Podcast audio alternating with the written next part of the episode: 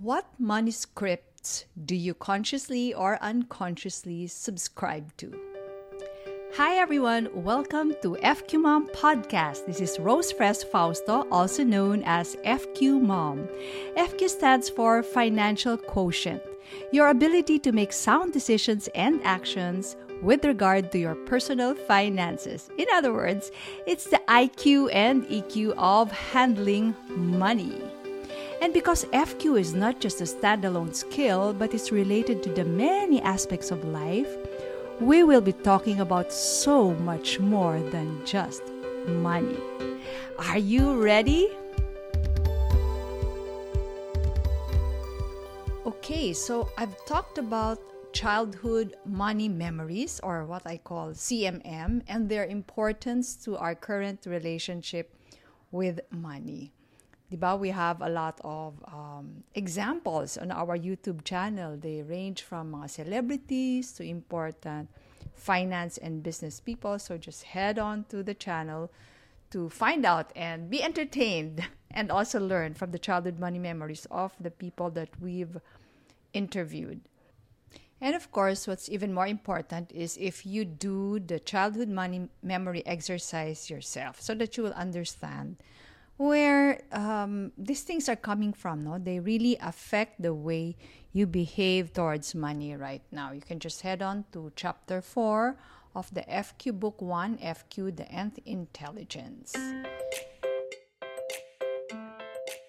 Okay.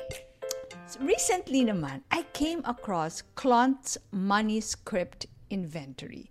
And I think it's worth sharing with you the four basic scripts that people adhere to.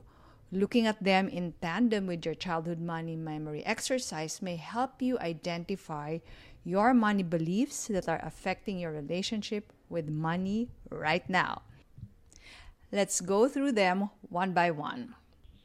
Number one, money status seekers. Money status seekers tend to link their self worth with their net worth or their net asset value they may prioritize outward displays of wealth. Medyo yung nakikita ng lahat. They may come from households that gave higher standing to people with more money. They were more likely, they are more likely to overspend more than what they can afford. And they're sometimes hiding their expenses from their spouses. They may also be prone to gambling excessively money status seekers are often financially dependent on others. Now, let's go to the second one money vigilants.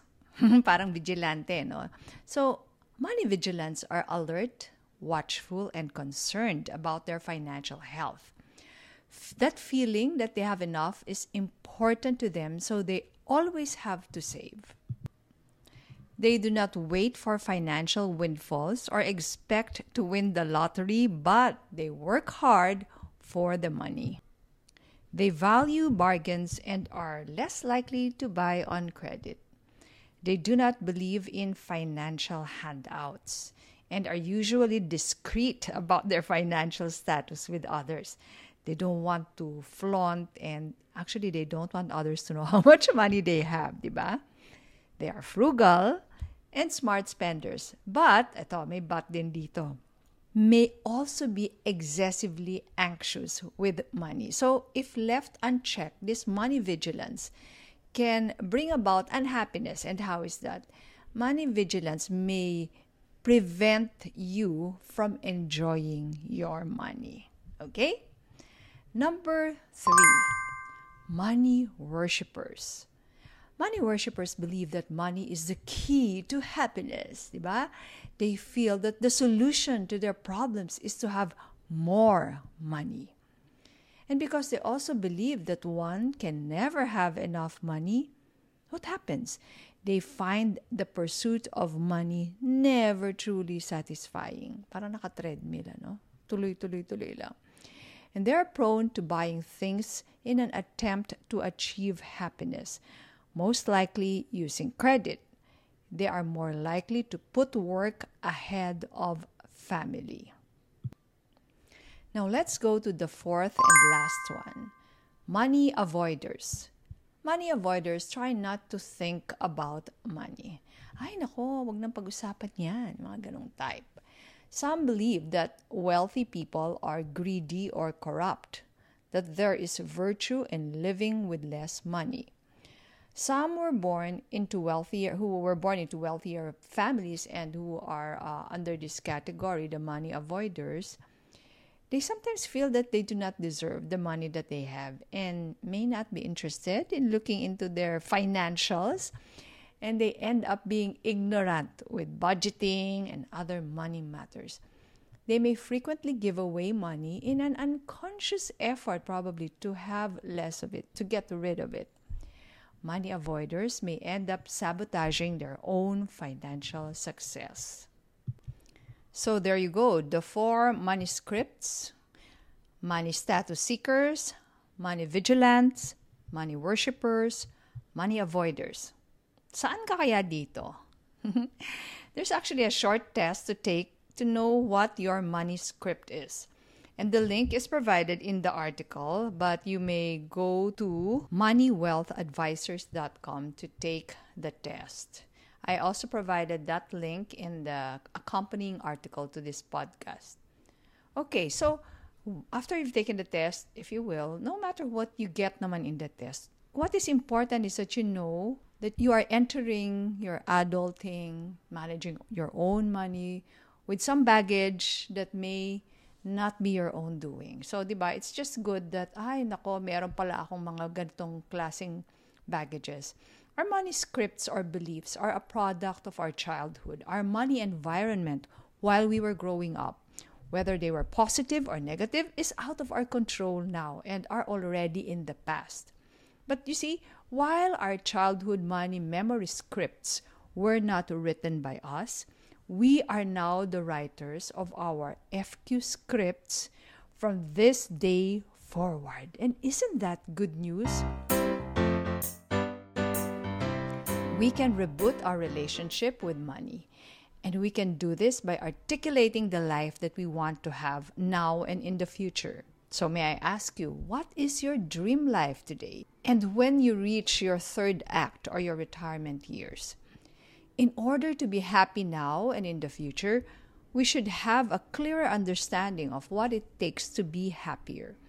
I've written about this. You can just go to my archive, Money and Happiness. And when we reboot our relationship with money, we should use, syempre alam niyo na to, like kung sinasabi, di ba? we should use our core values as our guide or compass in doing so. You can also look for what you do with and for money should agree with your core values article in my archive. You just, you know, it's easier. You just click FQ Mom and then the subject, and then it will appear. That's the power of Google. Anyway, and what's better is if you do the exercise in chapter 5 of the FQ Book 1 which is uh, about rebooting your relationship with money. Okay, so in the end, we should always, always remember that money is our tool. It is our tool in fulfilling the life that we want. So there you go. I hope this podcast will help you improve your relationship with money. So, I do have some announcements. I would like to invite you to join our FQN2 with the funny guy, Victor Anastacio.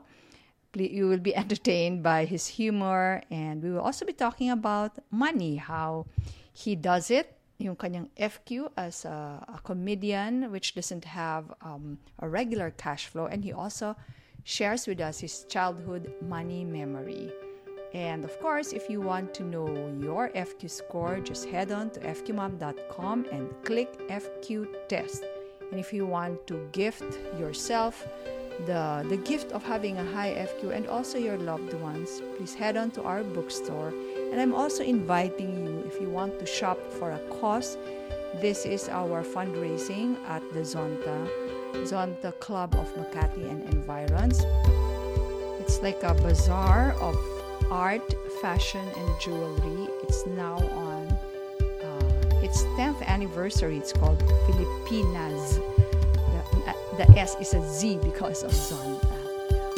I do hope to see you on my socials. It's FQ Mom on Facebook, YouTube, Instagram. And I hope that you're following this podcast already. Maraming maraming salamat po. This has been Rose Fres Fausto, wishing you all a happy